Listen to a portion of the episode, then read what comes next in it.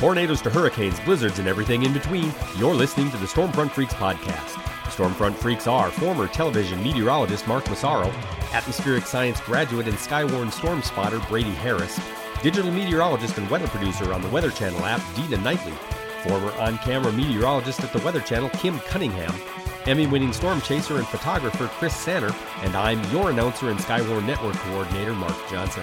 Now, here's the moderator of the Stormfront Freaks podcast, Skywarn storm spotter and chaser Phil Johnson. Welcome to the most entertaining weather podcast on your listening and viewing device. This is the Stormfront Freaks podcast. That's brought to you by Danner Boots. And I'm, I'm telling you, if you're a spotter, a chaser, or, or even a, a TV meteorologist and you're out in the field, um, you got to check this out from Danner Boots. The classic is still available today. Every boot is handmade and holds up to unforgiving conditions, and they live up to the unyielding standards that they have. Uh, the future is strong with Danner boots and their Stronghold work boot. Check it out. So, hey, if you're a first time listener, thanks for checking us out. Be sure to go to stormfrontfreaks.com and check out our library of previous shows and guests. But this is episode 47 of season 3.0. And we've got drone storm chaser Ray Leichner is with us tonight. Um, yeah. Thank you. Are you yeah, just going to drone on and on? Or yeah, I am. I am. Gonna, this is going to be one boring hour. Don't say that. We're just getting started. and, and we'll also be discussing the observed increase in age of weather spotters and if they're on their way of becoming extinct or not. Hey, uh, don't forget. Uh, well, I'm just saying. Don't. We'll, we'll talk about this. Uh, but stick around for this episode's WX resources, and you can also find out later on uh, who made our weather fools. I want everybody to know this is uh, National Weather Podcast Month is approaching its second year, uh, coming up here in March. They've introduced a web page. You can now go to weatherpodcastmonth.com and they have a Twitter account at WX Podcast Month. Uh, you can check any of those out. Follow them on Twitter. Bookmark the website uh, for the special schedule of shows that uh, are coming up in March and all the information from the nine participating podcasts, including us. Uh, so there's more to come, but this will be an exciting month of March if you're a fan of weather podcasts. Let's go ahead and introduce our team. It is happy hour now. And if you're listening to us later, it'll be happy hour then. Uh, but the best way to introduce our co hosts and let everybody know we're kind of having fun uh, is to find out what everybody's drinking tonight. So uh, MJ is back with us. Here after, I am. Uh, hey, taking, MJ. Taking a show off. He's our, our Skywarn Net coordinator up in Minnesota. What, Good uh, evening. besides the snow, what do you got going on? Uh, well, a little bit of snow tonight. That's uh, that's the way it goes. I'm I'm not feeling perfect tonight, so I'm not having as much fun and uh, but I'm drinking uh, Coca Cola straight up because that usually uh, does a little bit for me. So that's what I got tonight. Cleans out those nasal passages pretty good. Correct. I heard straight whiskey could do the same thing. Yeah, but, that's what I'm that's, thinking. That's tomorrow night. Just do, just the doctor doctor saying that. All right, Maz is our former TV meteorologist in Cincinnati. Maz, good evening. What are you drinking? Inside of my extra pale ale 420. All right. From Georgia. the Sweetwater. Mm-hmm. It my uncle Charlie from Minnesota, from Albert Lea, Minnesota. Hey. I was talking to him about an hour. He goes, Ah. "Did you know today is National Margarita Day?" That's What? right. So I got a margarita. no. I did a not pale ale tonight. It is. It is. You know what? Oh. It's really cold too. I'm just saying, man. Well, happy happy uh, Cinco de Mayo margarita uh, day, I guess. Right. Mm. I've back got so, Yep. so I, if I had known that, I definitely would have gotten a margarita. It's funny how I always miss out on what day it is. I find out at the end of the day that it was National Donut Day or it was National I never miss that. something. It's it's better for your health. So, That's okay. true.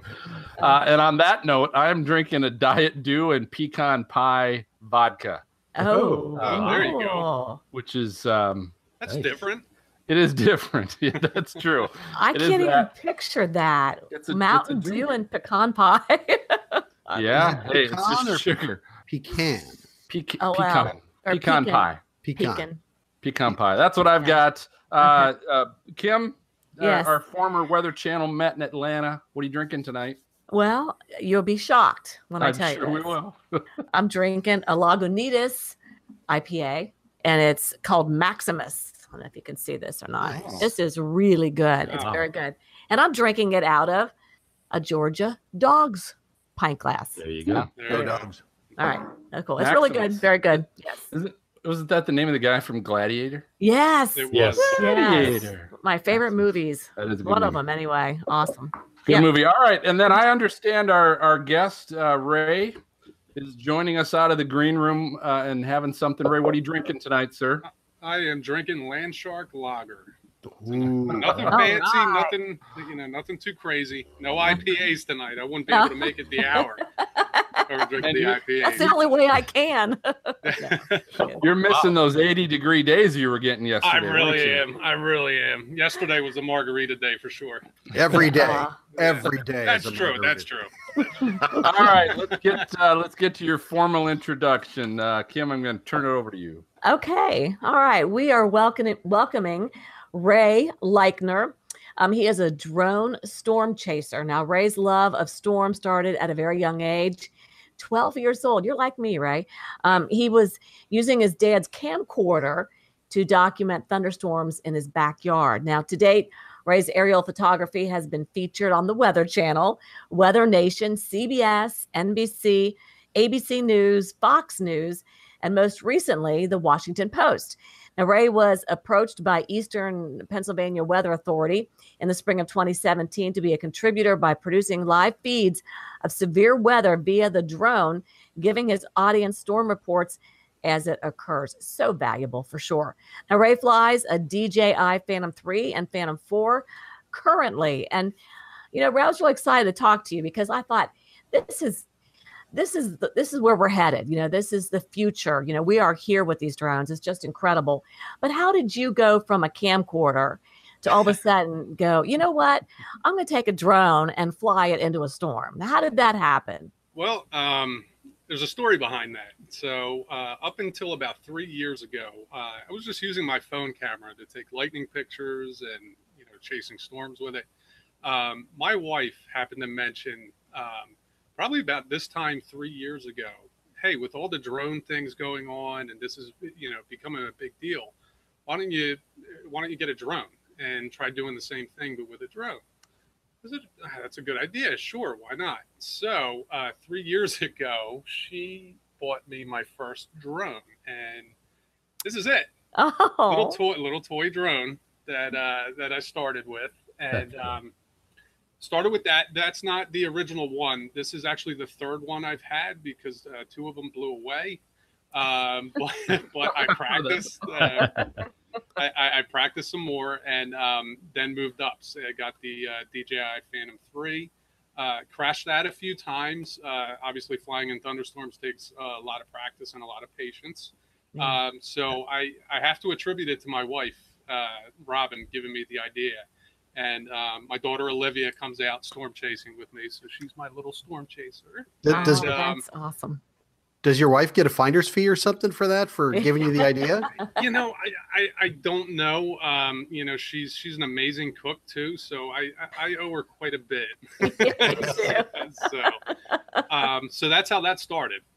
wow wow so before that you were you um were you a photographer before that you know or a videographer and you know making money off of before the drones No, actually, Okay. um, I was just doing it as a hobby, and you know, to to a point, I still am. Um, Okay. You know, it really, uh, you know, I'm just getting started with the drone uh, aspect of things. Although I've been flying for three years. Um, last spring, uh, Bobby Martrich from Eastern PA Weather Authority has seen my pictures on Twitter um, asked me to be a contributor on his page. So that meant going live on his Facebook page. Now, um, he has a business. He's a, he's got about 260,000 followers. So when I go live, a lot of people see it.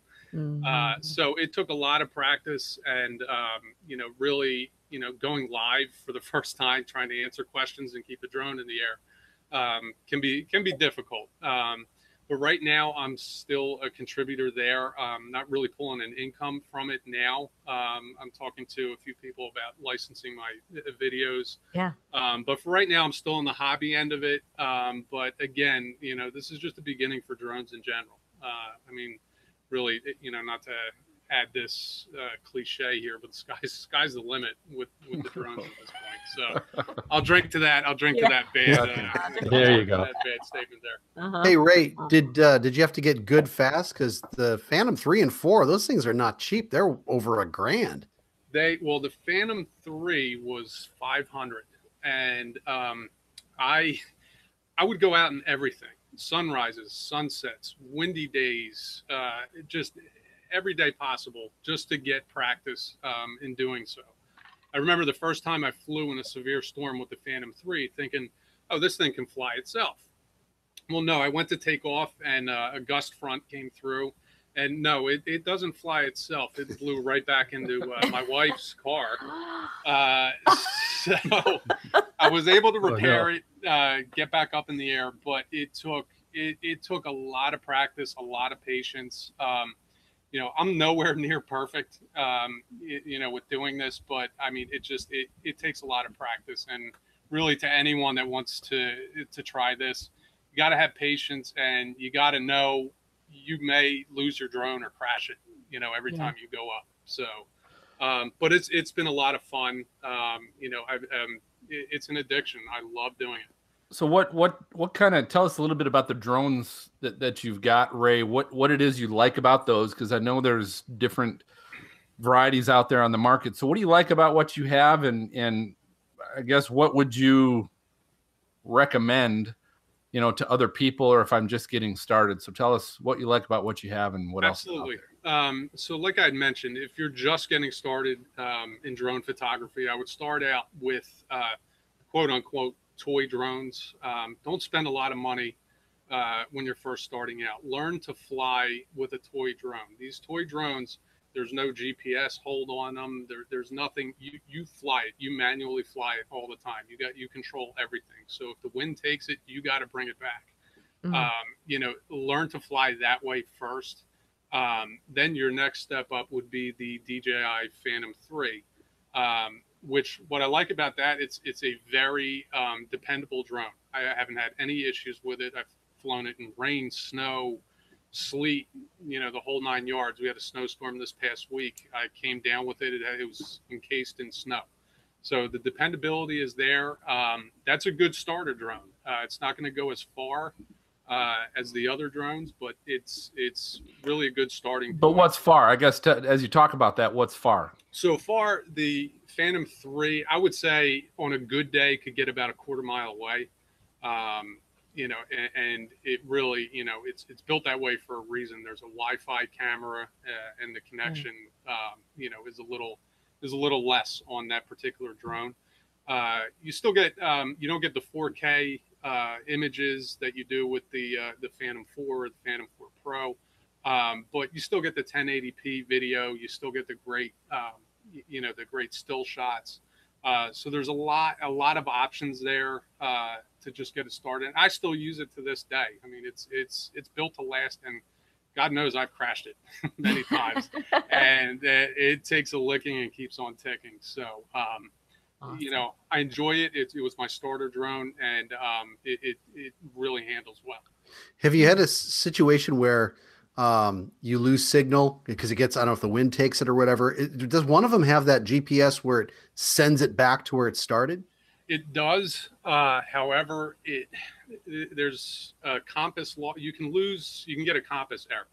Okay, where the drone just loses orientation, and when you get that, you're pretty much on your own. You got to fly the thing. You got to know where it's at. Um, left becomes right. Right becomes left. Uh, it, Hmm. And that has only happened to me about twice uh, in three years. But it is. Uh, it's not a situation you want to be in. Um, so really making sure that you do the pre-flight checklist, uh, you know, making sure it's calibrated correctly. Um, uh, it, it will come back to you if it loses connection with the uh, the RC controller.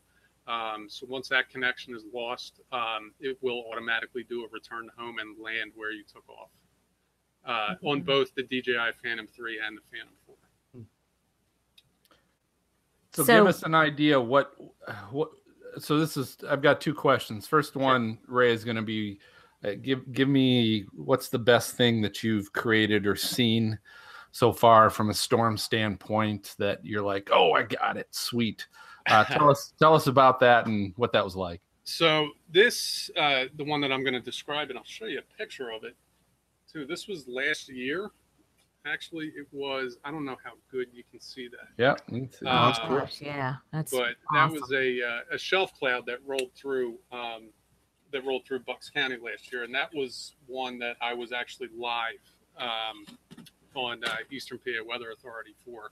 Uh, that was probably the most difficult um, flight that I've had uh, with the drone, in the sense that I push it to the limit. Um, that was about, I don't know, maybe 10 minutes before um, uh, before the, the actual shelf cloud passed through, and then you get the winds behind it. Um, I pushed it to the limit to where the rain shaft was uh, on top of me and the winds were were kicking. Uh, I was flying the DJI Phantom 4 uh, during that storm. Uh, I got that shot and other ones, and it was um, I pushed the limit on altitude uh, with that also during a storm.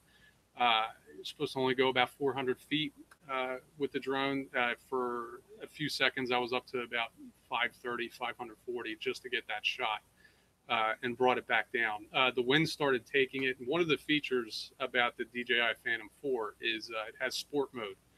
So uh, you kick it in the sport mode. The top speed of it is about 45 miles an hour. wow. Um, I was able to get it back using sport mode. If it weren't for that, it would have that would have been it. So, but it, you know, to date, that's the that's the shot, and I, I just got it last year. So Okay.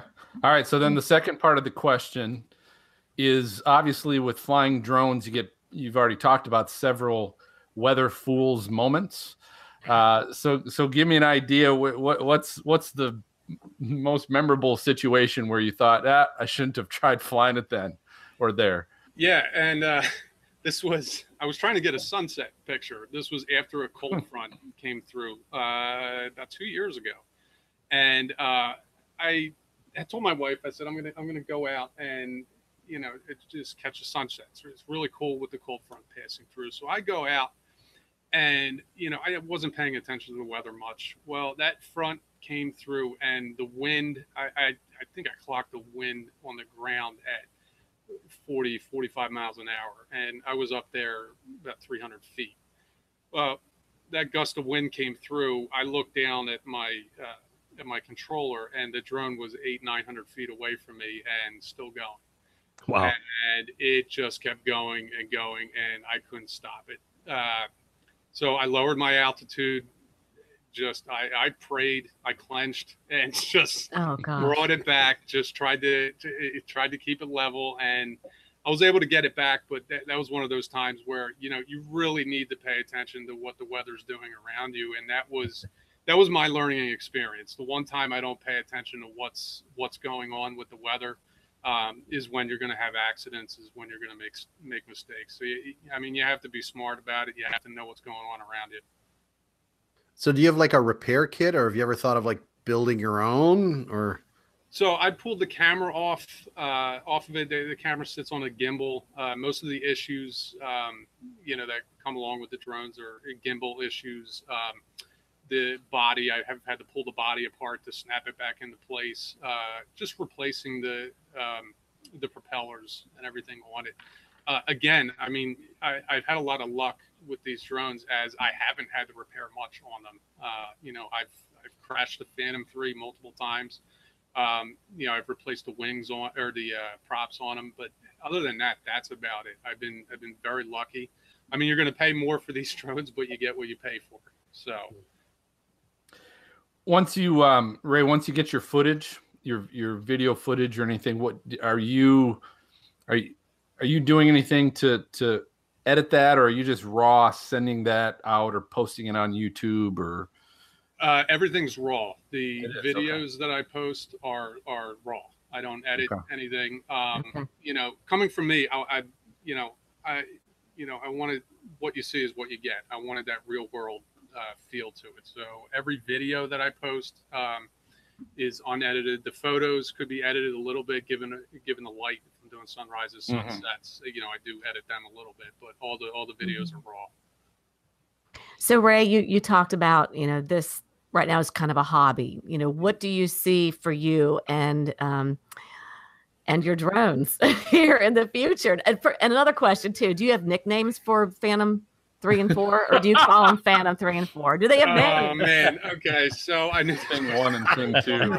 Opening up a can on this one. So Abbott don't know. Costello. Oh my I'll, god. I'll randomly, uh, you know, nickname. You know, during the winter, the three will be Snowbird one, and the four will be Snowbird two. You know, just, a, just a way to make it cute, I guess. Yeah, But yeah. um, other than that, no. Um, Okay. you know, I'll show. I, I mean, I have the. This is the DJI Phantom three, which.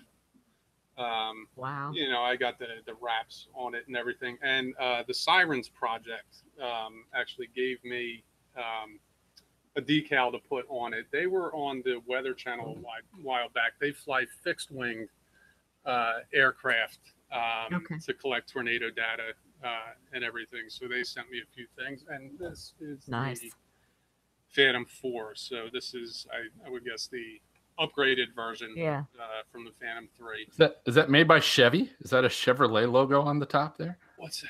Uh, like- no, no, but close. It's DJI. Oh, okay. Um, yeah, I, I, I don't put bumper stickers on them or anything. Not yet. Not yet. Not yet. Not yet. Back- So- Here's my stick family. Exactly. Yeah.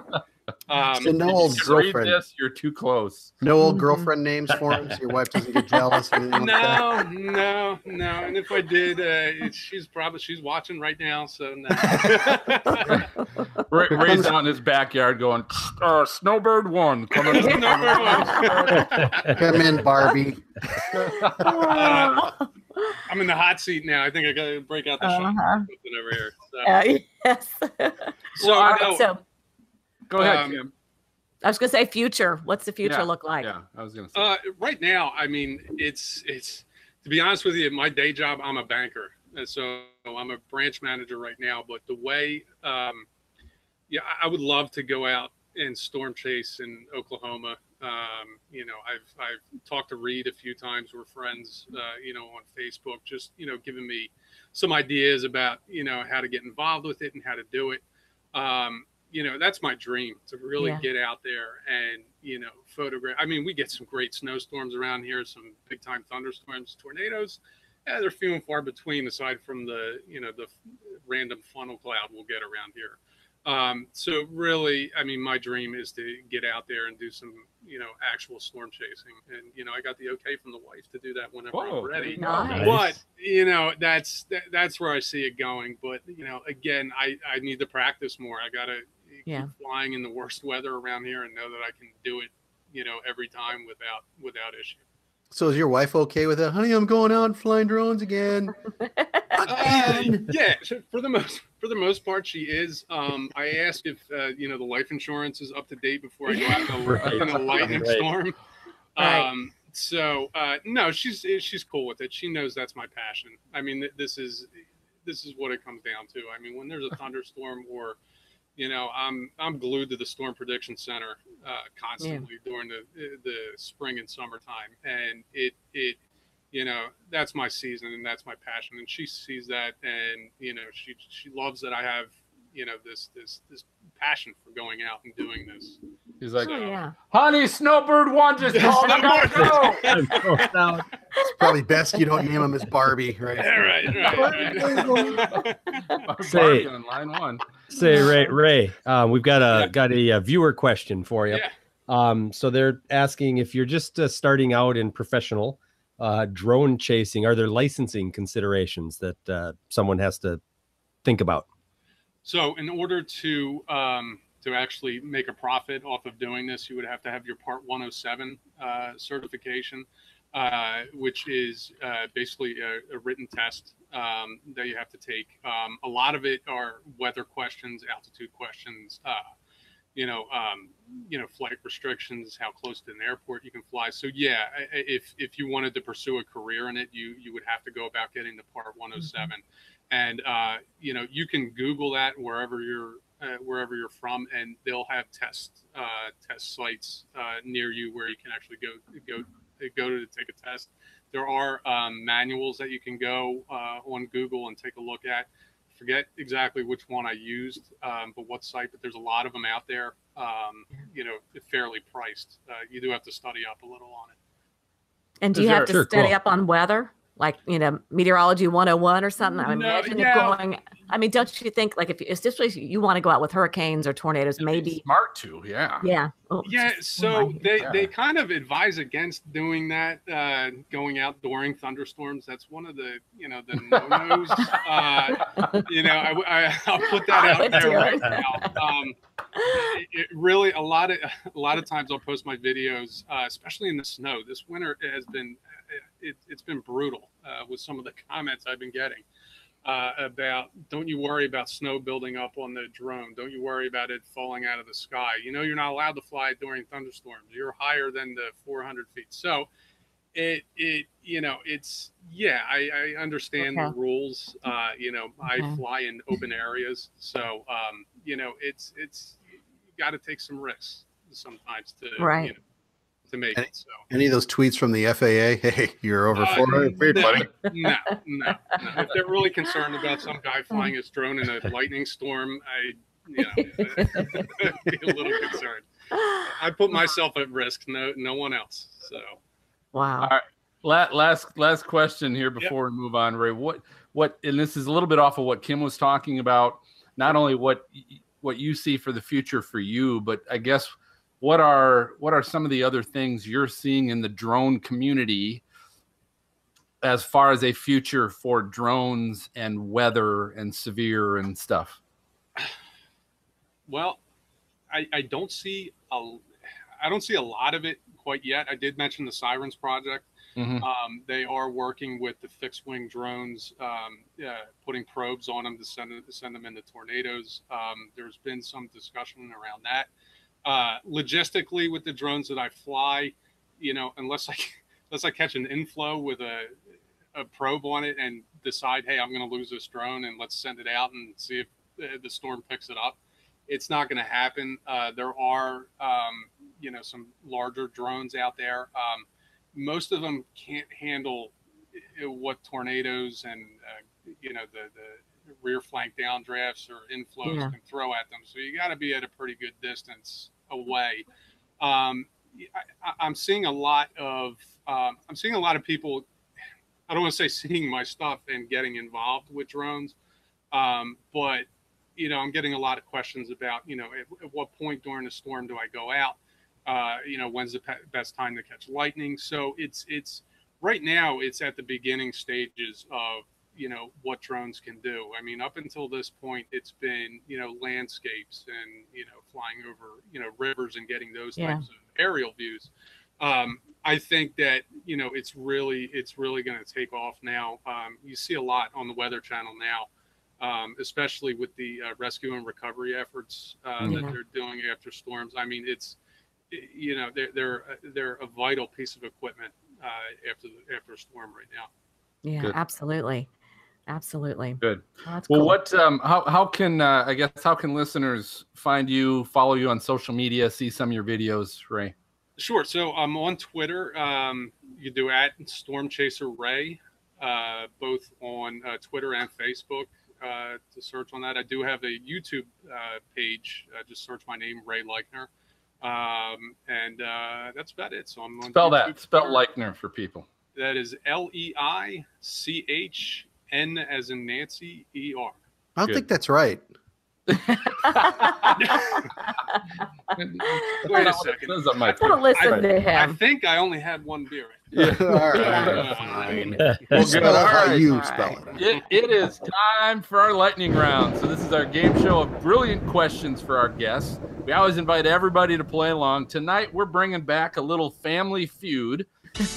Uh, and, and the, the challenge for you, Ray, is, is Family Feud.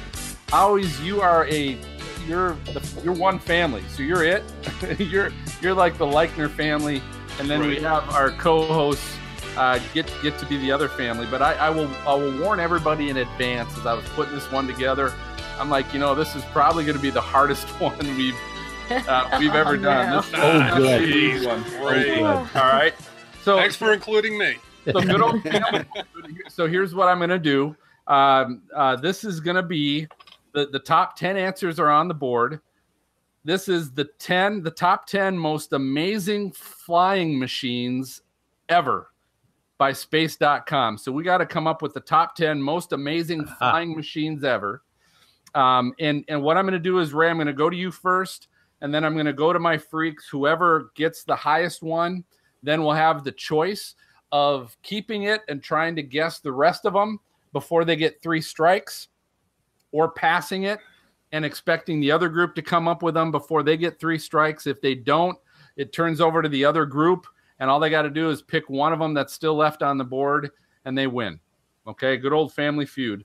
So this is the top ten most amazing flying machines ever. So these are, um, I, I'll, I'll let you know in advance. These are flying machines, which include spacecraft. Okay, um, so so think that and and think historical. What, what's a historical man? This really made a leap in our advancement of of flying. Okay, so I'm going to start with you, Ray. Top ten answers on the board. Give me one of the the most amazing flying machines ever. Oh my gosh. Uh, God, it's hard already. We haven't even. you know what? You know what? And and I, I want to say it, the Challenger, but that didn't end well. Um, Well, don't don't give everybody an, don't, a possibility of answers, right? You- meaning, if you're playing Family Feud, don't go. You know, I'd want to pick this, but no, I'd want to pick this one, but no, I won't pick that one. I want to oh, pick. cha- Challenger. I, I'm going to Cha- say okay, Challenger. confidence. I'm going to say I'm gonna I. I'm gonna say that is number seven is the space shuttle. Wow. Okay. The space shuttle, uh, reusable spacecraft, uh, was number seven on the list. I'm going to turn it over to the freaks. Uh, what do you guys think? One of you, one of you decide. Um, you can talk, but one of you decides which what you want to be. How about uh, like the Hindenburg or something? Ooh, yeah. Oh yeah. Okay. Sure. All Right right, over there. Let's go Hindenburg, that's Zeppelins, Hindenburg, airships, blimps. That's number three. on the list. Wow. All right. So, freaks, you guys can uh, take it or you can pass. Pass, I Should think. pass it. We're spent. All right, the, the ball is in your court, Ray. Uh, number three and seven are off the list. What's your What's your next one? So we got we got blimps. We got um,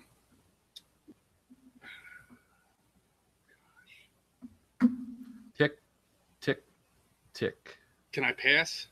No, you can't. Well, you can, but that's going to be a strike. You can take an X. and you got two more.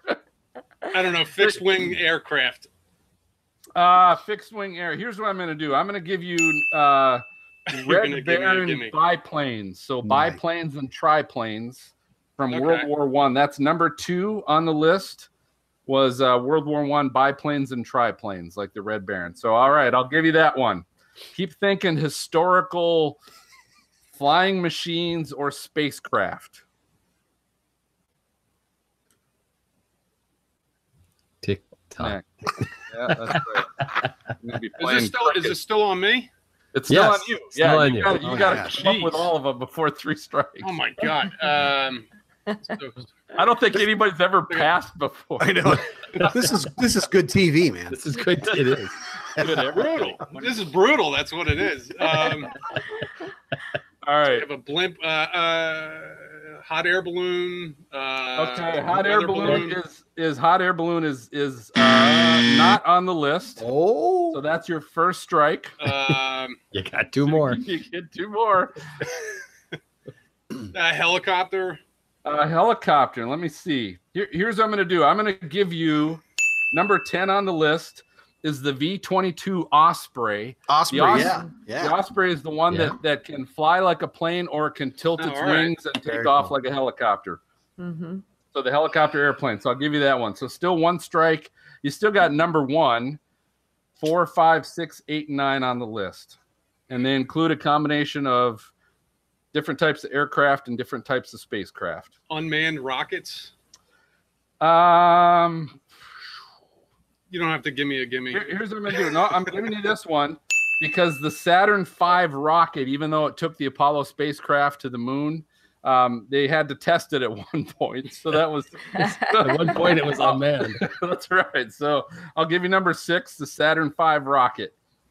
All right. You're on a roll, All man. right. Keep going. I almost don't want to be on a roll anymore. I'm running out of. running out of ideas. Think Please. spy plane. Oh, Uh, oh, the oh god, It's black. You can't the, see. uh, oh, no, no, no, no, stealth, the stealth, the um, stealth bomber. okay. I, I'm giving you the SR-71 Blackbird. the Yeah, Super there you All right, aircraft. That was number five. That was number five. Okay. You're, you're you're still missing number one, Oh, come on. which which is like the, the it's probably the most obvious thing. it ever, pretty, I'm just I would say yes. It's, it's right. probably the biggest innovation in flight that we've ever had Ever. Known to man. Whew, it's Ever. hot in here. Hot in here. Oh, Like, It, it like, really like, is hot in here. like prior, like prior to this, like I don't think we were even flying. To be honest with you. ooh, the, hot. Wright, the Wright brothers aircraft. Oh, That is- number one. Very There you good. go. Very good. All right. So so we're down to uh, four, eight, nine. You only have three left on the board. Two of them have to deal with space, and one doesn't. How many deal with space? uh, Two. Two are deal with space. One does is not a spacecraft. satellite. Uh, no, that is your second strike. You That's like two and a have, half. uh, One more. Let's see. Uh, There's something up there right now. Uh-huh. It's gotten pretty Oh my big gosh, over the years. It's all over, right? It's everybody goes there. Yes, it's like a party house from Mhm. all countries. You have to go to a Oh my gas God. station later, maybe. the International Space Station. That is good. All right, very good. That's number eight. So we're down to two, number four and number nine. Hmm. I'm done with space, right? That- that- No, there's more one. One is still a All right, there's spacecraft. one- Mm. there you go. There's We're got to be some Nah. military jets in We're, there or sti- something. we're still in space, aren't we? Okay. One Yes. Uh, giant step. National Space Station, the moon, the uh, the rover. Uh, That the rover does not fly, uh, and I'm going to call that your third. yes. Okay. God, I'm off the hot seat. Uh, You're off. All right, so freaks, we got number four and number nine left. What do you guys think? I guess About the Apollo. Apollo, I yeah. think Yeah. I think Baz has some information. I no. It's Yeah. all up here. Here. I was Here. I was thinking Concorde too, maybe, but Yeah, maybe the Ah. Apollo. But- I don't know. but I I think go with that probably. hmm What? What's the Apollo. answer? Apollo. Okay. Um, I'm. Uh, that's a no. I'm going to say no only because that was already. We already talked about the Saturn rocket slash Apollo spacecraft. That Oh. was Oh crap. the, the. Apollo was the mission, but it flew on the Saturn rocket. Oh, Saturn rocket is what got it to where it was going. So, all right. So, uh, Ray, you win. Congratulations. Nice. You are our winner. Well done. Yay! Thank you. So, so do you want to know what that's what number four and nine are? Yes, buddy? please. Yeah. Good. All Angle- right, so number four, I don't think anybody was ever going to get, but Kim was briefly mentioning it. If anybody would have said just jet, like first jet, Yeah. I would have given it to you. So the first fighter jet Mhm. was the ME 262 Schwalbe, uh, which was a German Oh, yeah. World War II secret flying weapon. So, but Wow. it's Should had basically that the one. Wow. Should had The that first- one. first jet.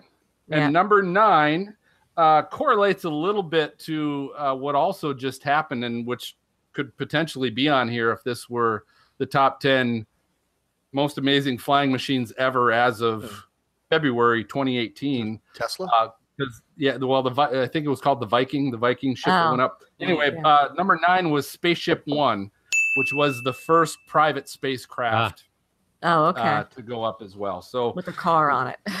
well, no, not yeah. Not that one. was recently. That was not the other one. All right. So anyway, great job, Ray. Thanks for uh, thanks for Thank playing That's along. Thank Thanks for the hints. Thanks for the hints. You did pretty damn I thought good. That was hard. I thought was maybe the drone was going to be one of them, but okay. Yeah, it wasn't. That Yeah, was that's, that's too obvious. When he That's said it was going to be hard, I wasn't going to. I wasn't going to fish. with that. Right. All right, so we're going to take a short break. Our podcast listeners get to hear the latest edition of the Titans U Minute with Chris Sanner. Uh, we want you to stay right here. We'll be back to discuss if the National Weather Service storm spotter population is getting any younger and what does that mean. And now it's time for the Titan U Minute with Chris Satter.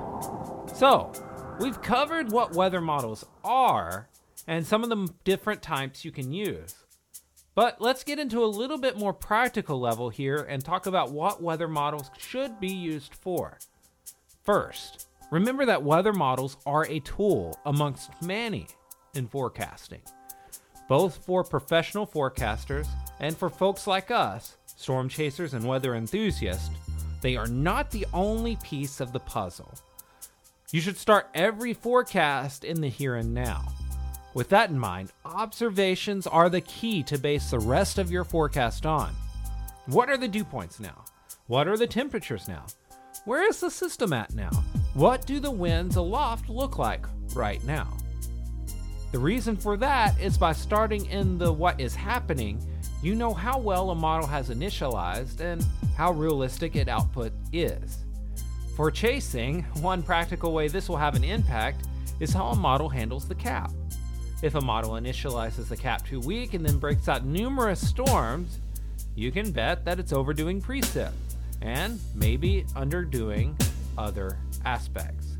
Second, models should be a guide for what could be, but not looked at as what will be.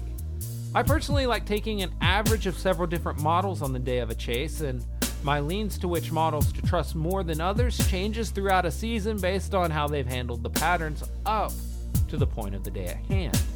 However, other things like plain old common sense and pattern recognition should play a role. Observations on days with boundaries are also important, as models sometimes don't get a good handle on things like an outflow boundary until it's too late to make an adjustment while chasing. Remember, when it comes to models, you want to use them as a tool amongst many, and not as an all seeing guide. By approaching them this way, you'll find out you'll have more success in anticipating when the models inevitably let you down. Hey, we've got a lot of really cool things going on at tornadotitans.com. From new wild weather episodes every Tuesday to new Titan U content and more. It's just really a good time. So visit us at tornadotitans.com. Also, find us on social media. Simply search Tornado Titans. We'll see you next time. Hey, welcome back, everybody. I, I wanted to bring up for our, our, discussion topic tonight, and obviously with, with having Ray on here tonight as well, is talk a little bit about uh, some of the recent observations I've made with our storm spotting community. And, you know, I was talking uh, briefly, Kim, with you uh, during our break, how, you know, how long I've been a storm spotter. And, I, you know, I've been, I don't know, 15, 20 years um, since I've been attending National Weather Service sponsored uh, storm spotter training or weather spotter training. And I typically go every year because uh, this time of year, when we get into the spring, right, you start getting the itch. Uh, I, I've commented before that it's like golf. When I used to play golf, I, I, in the spring, I'd always get that golf itch, like, oh, I got to get out and play golf, and you know, I I think I'd need new clubs so I can improve my game and all that kind of stuff. And probably baby well, powder would help. You know? uh, what? Baby powder, stop that itch, man. Oh, oh. right in there. God, that was that was a stretch. We okay, derailed. There you go. Yeah, that happens quite a bit here. Anyway, it I, I so now I get that way when it comes to you know spring severe season, storm season, and I kind of start getting that itch like a lot of people do that that love uh, you know weather and, and the storm season. So I typically will still go to a spotter training class just for the heck of it. gives me a chance to meet some people and uh, I've you know I've met some new individuals that work at our National Weather Service office, uh, field office in Wilmington, Ohio. But anyway, I was there this time and I was there was probably at least 20 25 people in attendance, which it wasn't huge, but for Hamilton County, Ohio, and this covers Cincinnati. Hamilton County is the third most populous county in Ohio. Yeah. And there, there were only 20, 25 people there, but I was probably the youngest one there, and I'm in my 40s. Um, and it just kind of made me go, you know, whoa. And I don't know if I've ever paid attention in the classes before as to how old people were, but I thought, wow, this is the population of storm spotters is it getting older? And does that mean that it's it's becoming extinct. And we mentioned on a previous show, we talked about amateur radio and ham radio operators, and there have been studies there showing that the population is getting older and and it's uh, shrinking. Is that is that the route we're going with storm spotters? And and I guess the question to all of you is, if it is, does it really matter? I mean, is is the National Weather Service going to have any serious issues if the weather and storm spotting population really starts to decrease? So, first of all, hey now. I, I'm I'm just I'm just As you throwing know, that as- out there. As you know, well, you know, as you as you've said, I'm I'm now the uh, Skywarn uh, network coordinator for Kanabec County here in Minnesota, as well as Pine and. Mille Lacs counties. Not um, getting younger. and I am not getting any younger. No, that's very true. and and I'm not sure anymore that I can say I skew the numbers younger anymore. I used to think that when I went to those things, uh, but but not necessarily anymore. Um, cou- couple of things about that. First of all, in terms of does it matter? Um, I'm I'm going to say in a lot of areas, yes. Now it kind of depends on where you're at, right? As we've talked about, where we have uh, areas where you have a lot of uh, storm chasers and you have those folks out there and they're reporting in and they're doing all the things with social media and all those kinds of things. The National Weather Service can glean an awful lot of information off of that, right? Right. You take an area where I am uh, and and areas on the fringe or on the outside of Tornado Alley and where you don't get uh, a tremendous amount of storms, there aren't all those people out there.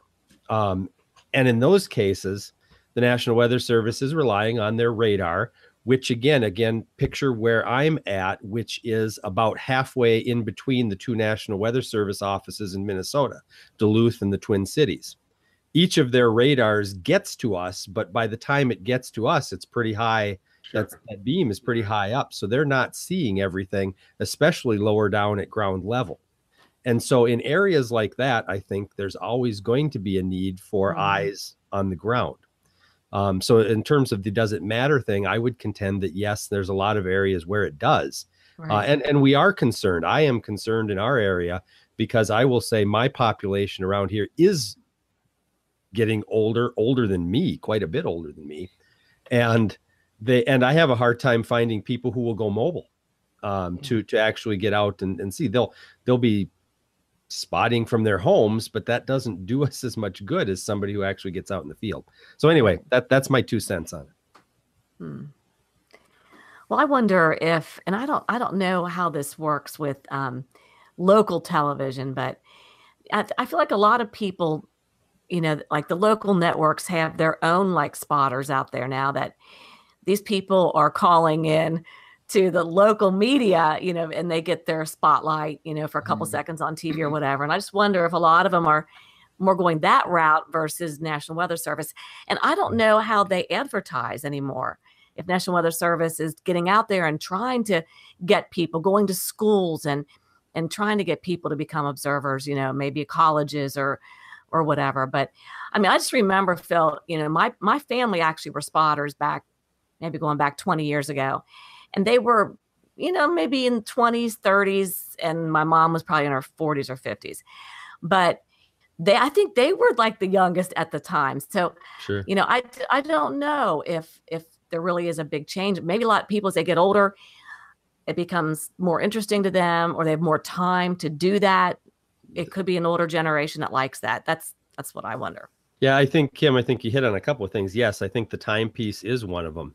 Yeah. You know, I'm I'm the coordinator for our area, but I've got a full-time job during the day. I don't always have the ability to get away um, Right. to do that. And I think a lot of people are in that case. But you also brought up the marketing thing. And uh, Dan Wallace, a friend of ours, uh, a friend of the show, uh, on the chat said that same thing about marketing. is the National Weather Service marketing this enough um, and getting the word out about the need to the younger generation? And that that might very well be part of it as well. Well, so I, I think that brings up the point. Do you know? Does the National Weather Service really? Is there really a need for more storm spotters? Or you know, I I do think this is a study waiting to happen. You know, as far as at least surveying the age and and you know from year to year where we're at and are they getting older and not attracting newer and kim i, I think you do bring up a point in at least my observation hmm being older that maybe doesn't mean they're decreasing it just means they always attract an older population of, of people tends to be who become storm spotters. They weren't before but they are now. It doesn't mean it's a dying breed it's just that's the age that they always tend to be coming in and that and that could be the case. Right. um, but I think it's a really good study. But the advertising part, I, I have seen social media where certain uh, WFO offices are are advertising their classes, maybe on a, a Twitter Right. post or Facebook Mm-hmm. post.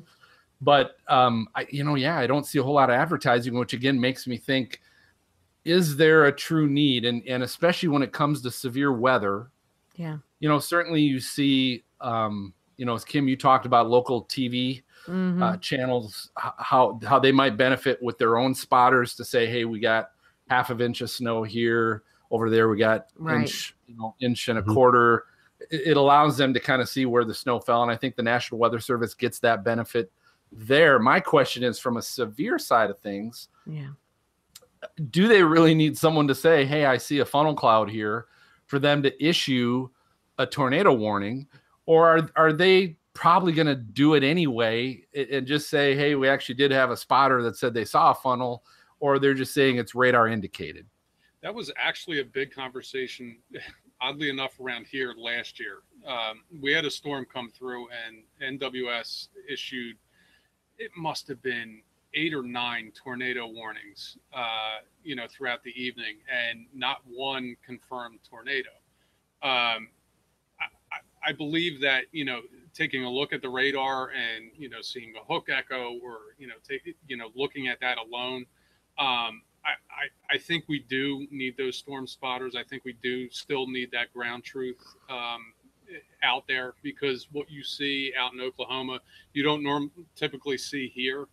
Um, you know, and it, to the point with National Weather Service advertising, um, they do. I see those Twitter posts around the area, but then you have the local news stations having their own, you know, weather watchers program or uh, you know, they get Right. everyone signed on to that and they submit their weather photos and they take that as gospel. So I, I, I think the more that the NWS advertises it and the more they s they advertise it towards the younger generation saying, hey, your report matters, you know, why don't you do it with the NWS and get trained to do so versus just saying, uh, you know, measuring uh, with your ruler outside in the snow. Hey, we got five inches of snow, but the next next neighborhood got two inches, just based on on what. That's a great saying. idea, right? Yeah. because I think uh, MJ, if if you guys were looking for that, I I think sometimes it's the way it is marketed. You got to Sure. go. You got to go and talk to them. I think a natural group would be any of the local universities that have a meteorology program. Somebody actually goes to them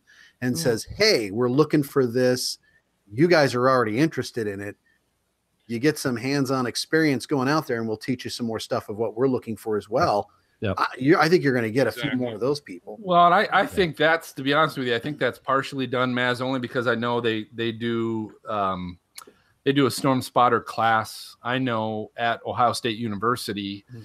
and their weather club up there uh, is involved in that. They're they're heavily involved in the the National Weather Service office in our area, and so I know they already do that. But but one of your challenges there is it's still a small group of of students young students number one. They're already in weather anyway so there's already an interest in weather.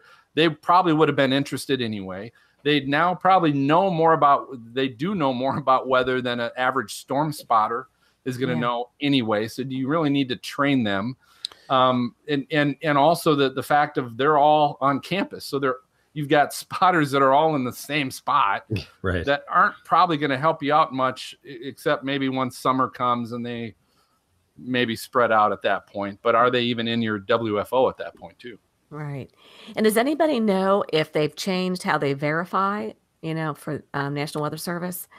Meaning, like, because radar is so much better now that maybe they don't feel the need to have eyes on the ground verifying it.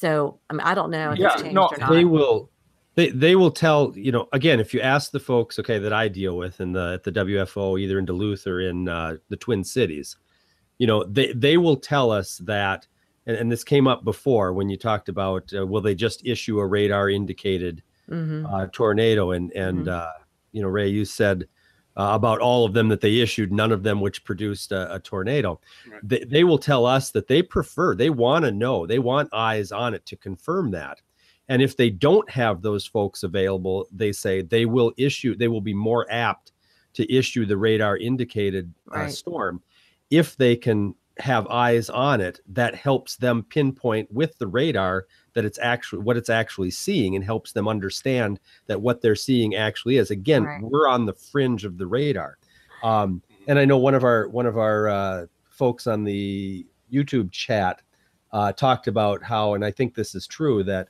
uh, the national weather service or people when they see uh, the warning come out and it says that it's a spotter uh, indicated uh, tornado will Mhm. take that to heart a little bit more than they Right. will when it says it's a radar indicated uh, storm. So, so you know, you have those things going to it. And I'm going to throw one more thing in there quick. Uh, and that is when Phil was talking about having very few people show up in Ohio. My question for you, and I, because I don't know what this, I don't know how this works around the rest of the country. In our area, in the Twin Cities, um, the National Weather Service does a few uh, trainings in the Twin Cities. They probably don't get real good participation at those either because the Twin Cities has a separate organization called Metro Skywarn that's not affiliated with the National Weather Service, but they work with the National Weather Service as the main spotter organization in the Twin Cities. And they have all kinds of members, um, young and old. So I, I don't know if that exists And other parts of We the country. do. Yep. not. Cincinnati does have a their own Skywarn uh, amateur radio group and everything else. And and and truthfully, the spotter class is not something that you have to go to every year. Uh, I think the National Weather Service, at least in this area, talks about they'd like to see you go at least once every other year to keep Yeah. to refresh or whatever. Yeah. Um, it's truly not something that I think you'd probably even have to do that once you've gone to one. Uh, yeah, I think that's enough. Truly. Hmm But the point is, is is whether that's the case or not. If you're, there were some that were there, that were amateur radio operators and part of the the network that Sure. works with National Weather Service in Wilmington, uh, the amateur radio network. So there were some that were there, but again, um, you know, they were older. Now I Mhm. will say this, Kim, you talked about technology, and I, you know, I question maybe is does that have something to do with it? Because there there are things like uh, we've talked about the MPing And app, yeah.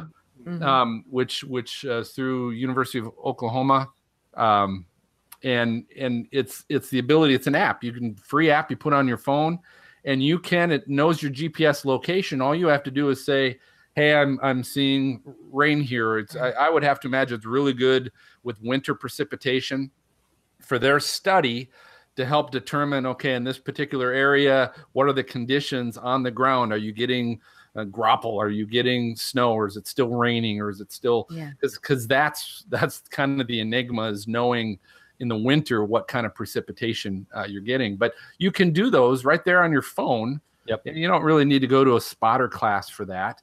We're going to have in two weeks um, we're going to have uh, the president of uh, spotter network is going to be on the show and and he's going to be talking about john wetter and he's actually up in minnesota mark Okay. um, Yep. He's he's gonna which which is a, a website that you can go to and log in, and you actually have to go through a, a quick little spotter test, right, to get approved because they don't want just Joe Schmo Right. reporting crap uh, on there. But uh, you can actually report what you're seeing, and it takes your GPS location when it when you post your report and I do know that that's also followed by uh, at least some National Weather Service offices uh, as far as a, a spot. So maybe there's just other opportunities now for that to happen as well. Right. That's spreading out the resources, and of course, technology tends to draw typically a, a younger crowd. Yeah, and, and I would Um, agree with that, Phil. I think that we do need to embrace a little bit, uh, and the National Weather Service, for that matter, needs to embrace those different technologies a little bit more.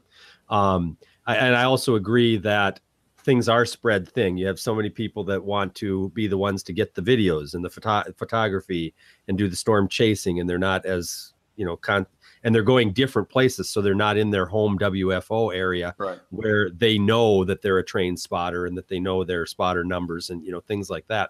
Um, I think one of the issues with the different technologies is exactly what you said. Mhm. Uh, why Spotter Network has the little test. Uh, I think the National Weather Service is the same way. They don't want just, I mean, they don't know if they're getting a report from Joe Schmo uh, that has that they don't know who it is. They've never been to a training that they know of. They've never been to anything.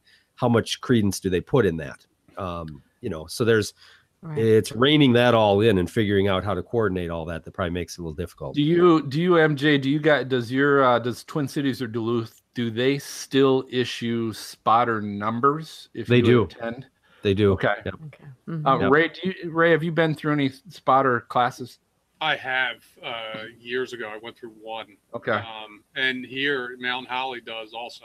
They Yeah. uh, they release uh, spotter numbers. So we so our our field office in Wilmington, Ohio, uh, stopped doing numbers. Um, I don't know how long it's been, but they stopped doing it, which to me would make sense to issue those only because then when I make a spotter report, it, it can be a more legitimate Yes. report. Because I asked the question in our spotter class um, uh, with the the representative that was there from the National Weather Service, and I said, "How how much time are you spending?" um, reviewing reports for their legitimacy to, to make sure that hey was this Right. You know because they're they're probably getting lots of different reports to go how much time and resources are they putting into going all right let, before we post this hey there's a funnel cloud is there really one there and who is actually reporting this and and and I said why don't you do the numbers anymore and they said it they said it was a budgetary issue Really? that it was Okay. it was a matter of they just didn't have the budget to send out numbers anymore. And I I didn't mm. get into it at that point, but I'm like, we probably wouldn't Right. have to That's send out interesting. numbers. Huh. Can't can't you issue just say here's your number on site and you have a handful of numbers you're Yeah. going to a class Yeah. with and you record it later. But but to me that that would make sense to allow someone to do it. But it also tells me okay resources aren't there and maybe they're not putting more resources into spotters. Mhm. And, and so Well, is it and- is it really and I- important? now, again, I'm being the dev, devil's advocate Yeah, because I know spotters are important, and and I know the more you have, the the better data you're going to get, and the better information you're going to get. But I guess is are they viewed as being important? Still, still is my question. So and I don't- think I think a lot of it's really uh, really regional. It's it's how does the how does the regional office treat it? I, I think there's some areas that Mhm. that really do put a lot of emphasis on it, and probably some like yours that that don't as much. All right. Okay. Well, I'll tell you what. Let let us, uh, all of our listeners, viewers, let us know what you guys think. Uh, appreciate those of you on our chat that that were chiming in. Um, but if you're listening to us after the fact, uh, send us uh, uh, send us something on Twitter, Facebook. Just search Stormfront Freaks. You'll find us there, or send us an email at questions at stormfrontfreaks.com and and just let us know what your thoughts are, and uh, we'll cover those on our next show. So we're going to take our final break. Rest of you go ahead and refill your drinks. When we come back, it's time to share our WX resources, and we'll see who's joining our weather fools.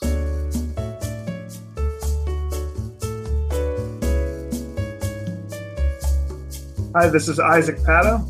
And this is Scott Peak with the Base Hunters, and you're listening to Stormfront Freaks podcast.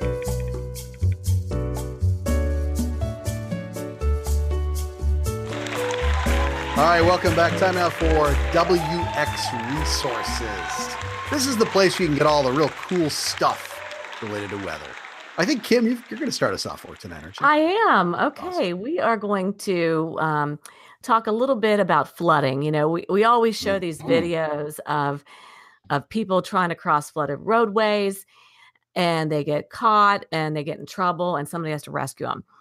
Well, with all the flooding that's going on in the Midwest, especially, um, I- I heard about this one. This is actually in Arkansas.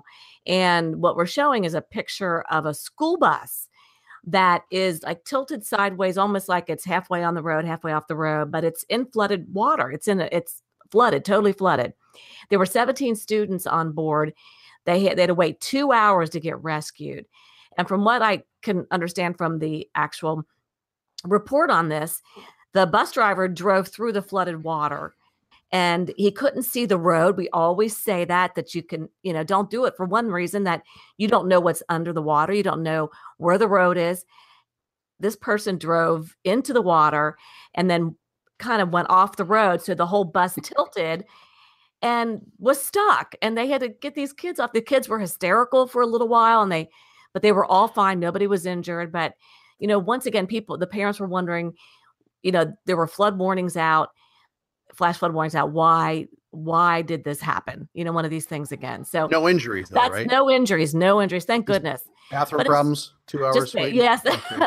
well, hopefully they didn't go back out there in that water. It looks nasty, but um yeah so that that's my weather fool right there again people you know just think they can they can get through this and and it doesn't look very deep but it's Hey, Kim, laughing what Kim, what are you drinking tonight? why what's wrong are you not seeing something no, I, I I messed up. I forgot we were starting with weather fools. I, I'm sorry. I apologize. oh no. That's all right. Well, we'll we'll skip over to weather fools first. That's fine. That works. All right. i'm like why are you laughing this is serious and No you guys idea. are laughing No, No idea. My fault. Okay, Phil. What do you got for weather Uh, fools? so we- weather fools. So th- why don't why don't you explain what this is, Matt? Oh, sure. weather Thanks. are? Okay, so weather fools are uh, people that may do some things they probably shouldn't do, but because it's weather related, they figure no one's watching, and of course, we are. So like, made like the a bus driver, not turning around, don't drown. Yeah, let's. Yeah. Yeah, that was good. yes We all could have done that. that one together, right? Turn around. Don't. Okay. Okay. Go so down. so my my weather fool this is a bit of a stretch today but i saw this on twitter recently came from abc news and it's a surveillance video uh, of some would-be burglars and the only reason i'm, I'm going to qualify this as a weather fool because as the video plays you'll see maybe some snowflakes falling in the background. Otherwise stretch. it has it has nothing That to counts. do nothing to do with weather. It's just a fool but it's a, it's two people i don't know men or women you can't tell but it's at night surveillance video. And uh, they look like they both have bricks in their hand and they're about to throw a brick uh, against uh, either a window or a door. Again you can't see that part but one of them is back a little further or the one in front throws it the second Oh. one throws their brick and decks Oh. the other guy that was in front of him right in the head. awesome. He knocked him out in the head. And as as the video plays on it shows it shows them kind of looking around. Again they they approach uh, and the guy in the front cranks his walks away. Bam! And gets Oh. nailed by the guy in the back who throws his brick.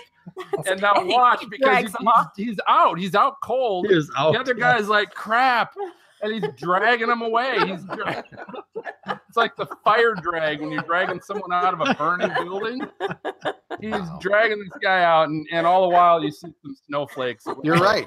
I, I at the end I did see a couple of snowflakes. Fall- Yeah. yeah some snowflakes and they just got drug background, off that was Oh, awesome man. so, so that that's uh, borderline That's borderline brutal. weather That fool was that was fun though. that was fun Hey, let's uh let's kind of mix things up tonight and go to WX There you go. resources.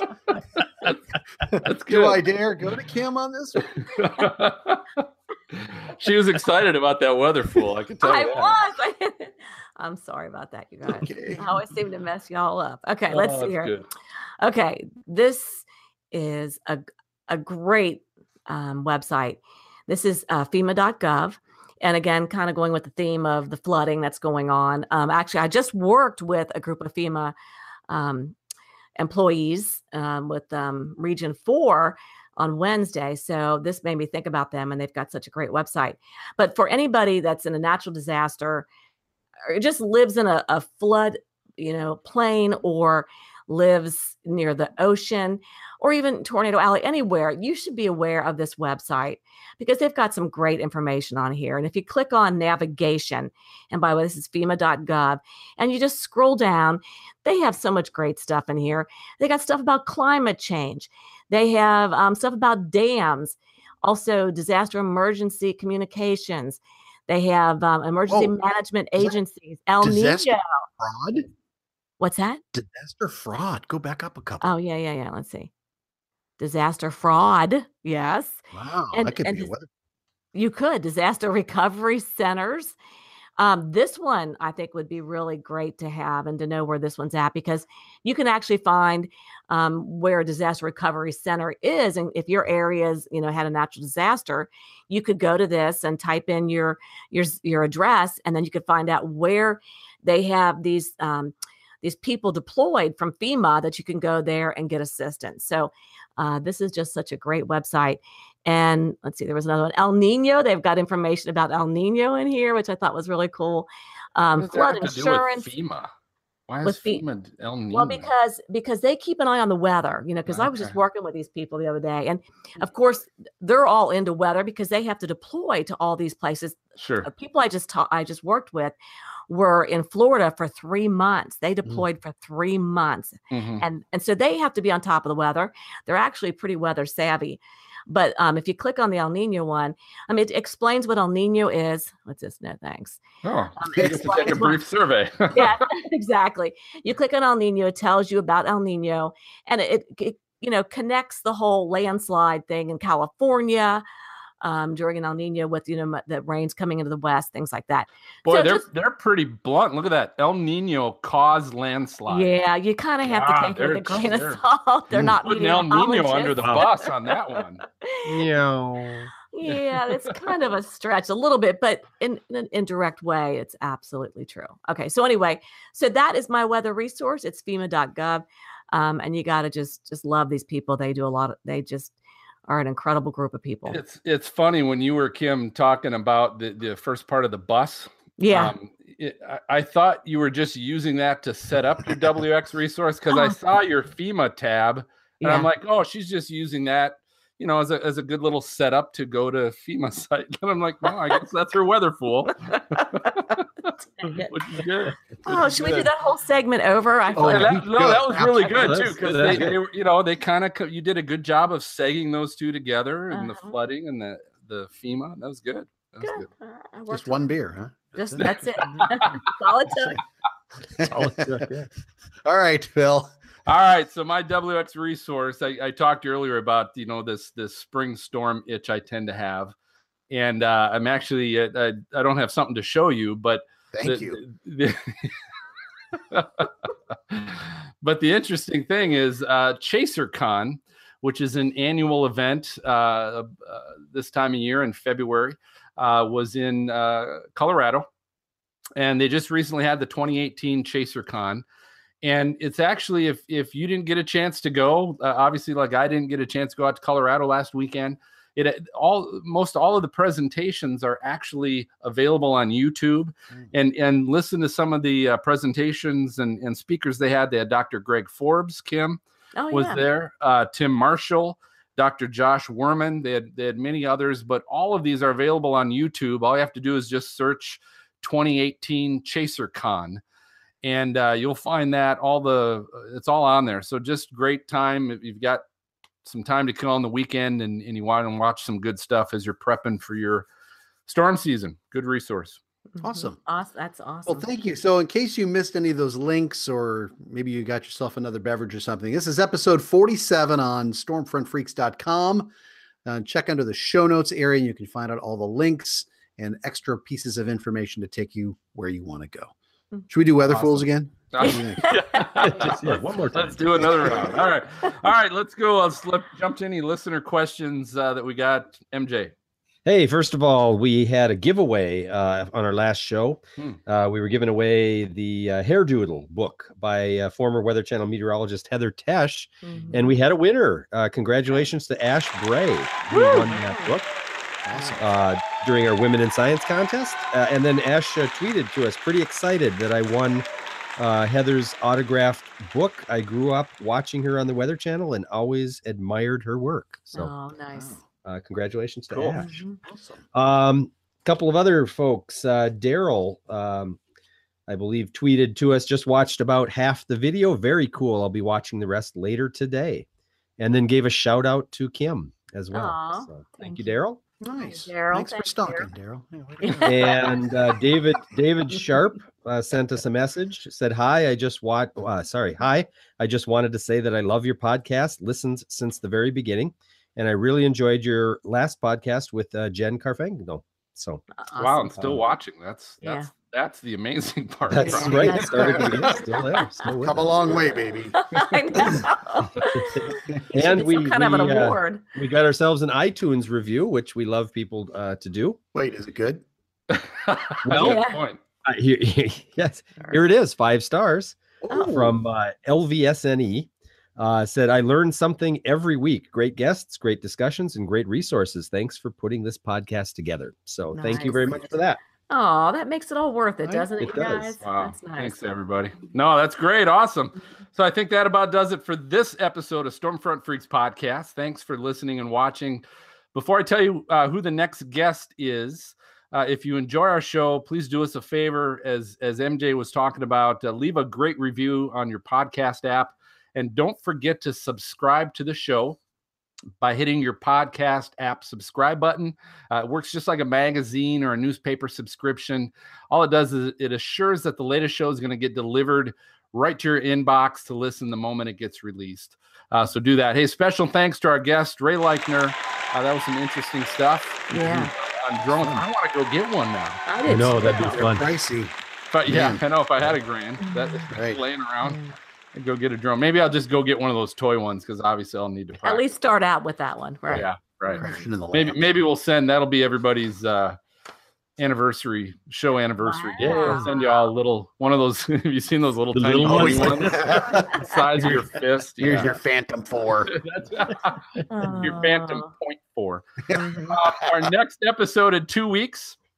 It begins National Weather Podcast Month. We'll be recording on March 8th with the president of Spotter Network, John Wetter, who uh, who talked about uh, a little bit earlier, which which has a great website uh, for spotters and and um, uh, National Weather Service chasers, stuff like that. If you'd like to watch the recording live, do so at 9 p.m. Eastern, 8 p.m. Central. Just check us out on our YouTube channel by searching Stormfront Freaks.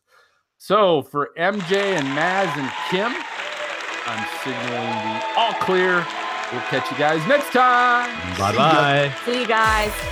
Bye bye. Thank you for listening to the Stormfront Freaks podcast. To subscribe and be notified when new episodes of our bi weekly show are available, you can go to Apple Podcasts on iTunes, Google Play, or your favorite podcast app and search for Stormfront Freaks. If you would like to contact us with questions or make comments about the show, shoot us an email to questions at stormfrontfreaks.com or follow us on Twitter at Stormfront Freak. We'd love to hear from you. For show notes, additional information about this episode, as well as past and upcoming shows, videos, photos, and more, visit our website at stormfrontfreaks.com. While you're there, check out the interactive radar provided by our friends at zoomradar.com.